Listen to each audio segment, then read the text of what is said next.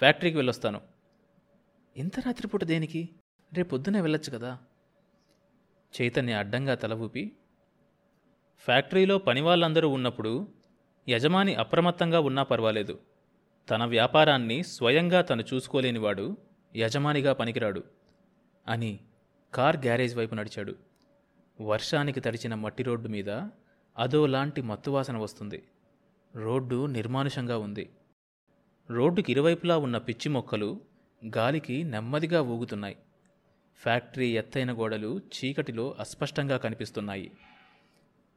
దూరంగా సముద్రపు హోరు వినిపిస్తుంది. ఎక్కడో కీచురాయి ఆగి ఆగి అరుస్తుంది. మెయిన్ గేట్ తీసే ఉంది. కారు లోపలికి వెళ్ళి ఆగింది. దిగి డోర్ వేశాడు. తీతువు పిట్ట ఒకటి వికృతంగా అరుచుకుంటూ తలమీద నుంచి పోయింది. మళ్ళీ అంతా నిశ్శబ్దం. చుట్టూ చూశాడు. పాడయ్యి ఎంతో కాలం నుంచి మూలపడి ఉన్న వ్యాన్ దూరంగా ప్రహరీ గోడ దగ్గరగా ఉంది. కిటికీ పక్కన మల్లెతీగ వర్షానికి కింద పడిపోయింది. శత్రురాజుల తాకిడికి పూర్వపు వైభవాన్ని కోల్పోయిన కోట తాలూకు శిథిలంలా ఉంది ఫ్యాక్టరీ. రెండు జేబుల్లో చేతులు పెట్టుకొని మెట్లు ఎక్కాడు. ఆ చప్పుడికి తపోభంగమైన ఋషిలాగా మెట్ల మీద నుంచి ఓ కప్ప కిందకి దూకింది. విశాలమైన గదిలో ట్రేలు వరుసగా ఉన్నాయి. ఆ పెద్ద పెద్ద ట్రేల మధ్య ఇరుకుదారిలోంచి నడిచాడు. ఆ నిశ్శబ్దము, ఆ వాతావరణము ఏదో దారుణం జరిగిందని అతడి సిక్స్త్ సెన్స్కు చెబుతున్నాయి. ట్రేల మధ్య నుంచి మలుపు తిరిగిన చైతన్య ఒక్కసారిగా నిశ్చేష్టుడయ్యాడు. చిన్న కేక గొంతులోనే ఆగిపోయింది. కోల్డ్ స్టోరేజీ గదికి అడ్డంగా తలుపుకు సగం అటు సగం ఇటుగా రంగయ్య పడి ఉన్నాడు. ఆ నిశ్చేష్టత నుంచి తేరుకోవడానికి అరక్షణం పట్టింది. ఒక్క గెంతులో దగ్గరగా వెళ్ళి మీద చెయ్యి వేసి చూశాడు. చెయ్యి వెనక్కి తీసుకున్నాడు. చైతన్య మనసంతా ఒక్కసారి శూన్యమైనట్లయింది. రంగయ్యతో అనుభవం ఈనాటిది కాదు. అంతా తనదైనట్లు ప్రతి పని స్వయంగా చూసుకునేవాడతడు. చివరికి ప్రాణం కూడా పనిచేస్తూనే వదిలాడు. మరణమనేది ఎంత విచిత్రమైనది. చైతన్య అచేతనమైన శరీరం వైపే చూస్తున్నాడు. అతడిలోనూ కదలికలేదు. మెదడులో అస్పష్టంగా చేపల కదలిక వలె ఆలోచనలు. భావం మాత్రం శూన్యం. మనసు మొద్దుబారింది. నెమ్మదిగా వంగి అతడి తలను చేతుల మధ్యకు తీసుకున్నాడు.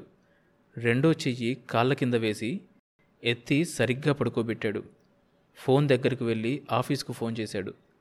తర్వాత ఇంకో ఇద్దరు ముగ్గురికి. మళ్ళీ వెనక్కి వచ్చాడు. నిశ్శబ్దం మందంగా పరుచుకొని ఉంది. ఫ్యాక్టరీ గోడలు వెలవెలబోతున్నట్లున్నాయి.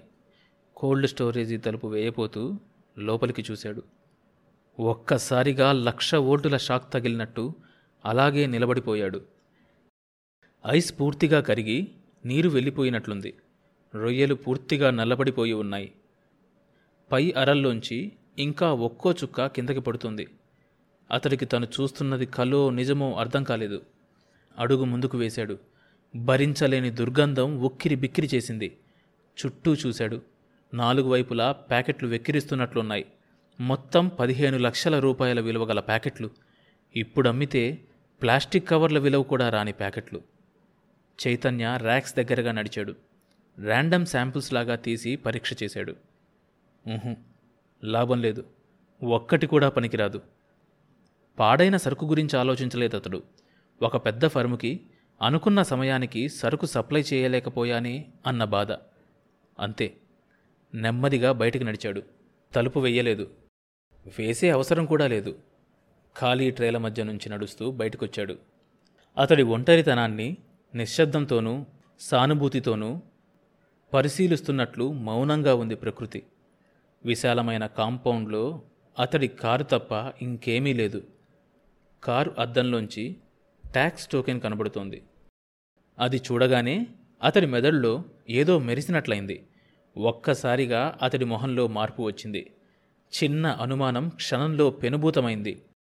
ఒక్క గెంతులో కారులో కూర్చొని ఇగ్నిషన్ ఆన్ చేసి రివర్స్లోకి మార్చాడు. శరీరం కంపిస్తుంది. దవడ కండరాలు అప్రయత్నంగా బిగుసుకున్నాయి. స్టీరింగును పట్టుకున్న చేతులు చెమటతో తడిచిపోయాయి. వేటగాడి వెంట నుంచి వెలువడిన బాణంలా సాగిపోతుంది కారు. అతడికి ఏమీ కనపడటం లేదు. ఒకటే ఆలోచన, ఒక్కటే అనుమానం. టర్నింగ్స్లో కూడా స్లో చేయకుండా పోనిస్తున్నాడు కారు. గేట్లోంచి బుల్లెట్లా దూసుకుపోయింది కారు. కీచుమన్న శబ్దంతో బ్రేకులు పడ్డాయి. తలుపులు విసురుగా తీసుకొని బయటికి గెంతాడు. వడివడిగా ఆఫీస్ గదిలోకి నడిచాడు. నుదుటి మీద చెమట ధారపాతంగా కారుతోంది. టేబుల్ మీదున్న కాగితాల్ని చిందరవందర చేస్తూ తొందరగా వెతికాడు. కావలసిన కాగితం దొరికింది. ఆతృతగా పరిశీలించి చూశాడు. రక్తం పూర్తిగా ఇంకిపోయినట్లు అతని మొహం తెల్లబడింది. చేతుల్లోంచి కాగితం జారిపోయింది. అతడు తన స్టాకు మీద చేసిన ఇన్సూరెన్స్కి ఆఖరి తేదీ అయిపోయి అప్పటికి వారం రోజులు కావస్తుంది. తలుపు వేసి ఉంచడానికి తీసి ఉంచడానికి తేడా 15,00,000 రూపాయలు. ఒక్కసారిగా తుఫాన్లా దూసుకొచ్చిన కారుని, అందులోంచి ఆఫీసులోకి వెళ్ళిన చైతన్యని పైనుంచి చూస్తూ, అబ్బా ఇంత స్పీడ్గా డ్రైవ్ చేయడం ఎందుకో బాబు అంది కాంతిమతి. పక్కనే ఉన్న కౌసల్య మాట్లాడలేదు. ఇద్దరూ బాల్కనీలో నిలబడి ఉన్నారు. కాంతిమతి మళ్ళీ ఏదో అనబోయే అంతలో చైతన్య బయటికి రావడం కనిపించింది.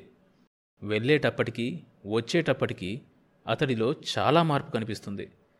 ఒక్కసారి 10 సంవత్సరాల వయసు పైబడినట్లు కనిపిస్తున్నాడు అతను. ఏదో కలలో నడుస్తున్న వాడిలాగా వచ్చి కారులో కూర్చున్నాడు. కారు కదిలింది. అరే అదేంటి ఇంట్లోకి రాకుండా వెళ్ళిపోతున్నారు అంది తనలో తాను అనుకుంటున్నట్లుగా కాంతిమతి. తుఫాను వచ్చి వెళ్ళిపోయిన తరువాత ప్రశాంతత.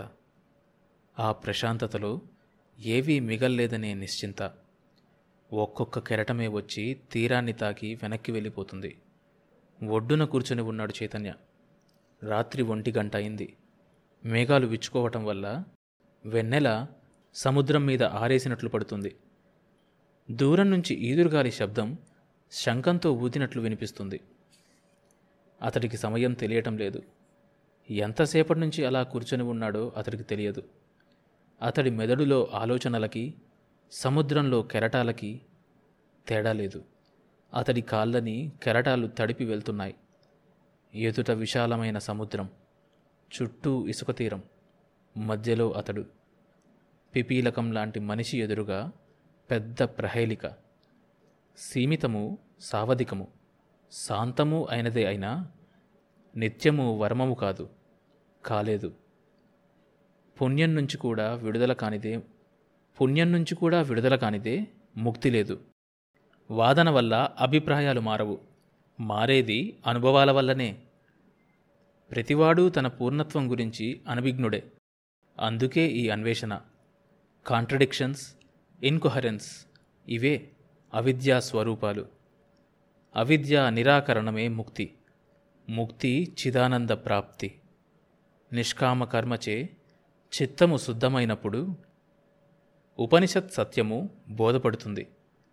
అదే సమయం, దాని భావం అమరం.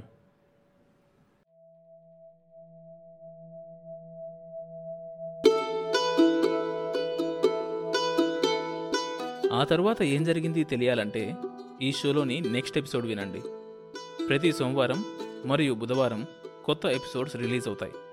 ఈ షోని మీరు Apple podcast, Google podcast, Spotify, Amazon music, Gaana కానీ మరి ఏ ఇతర ప్లాట్ఫామ్స్లోనైనా సబ్స్క్రైబ్ చేసుకుని వినొచ్చు. కొత్త ఎపిసోడ్ రిలీజ్ అయినప్పుడు మీకు తెలియడానికి నోటిఫికేషన్ టర్న్ ఆన్ చేసుకోండి. అప్డేట్ వస్తుంది.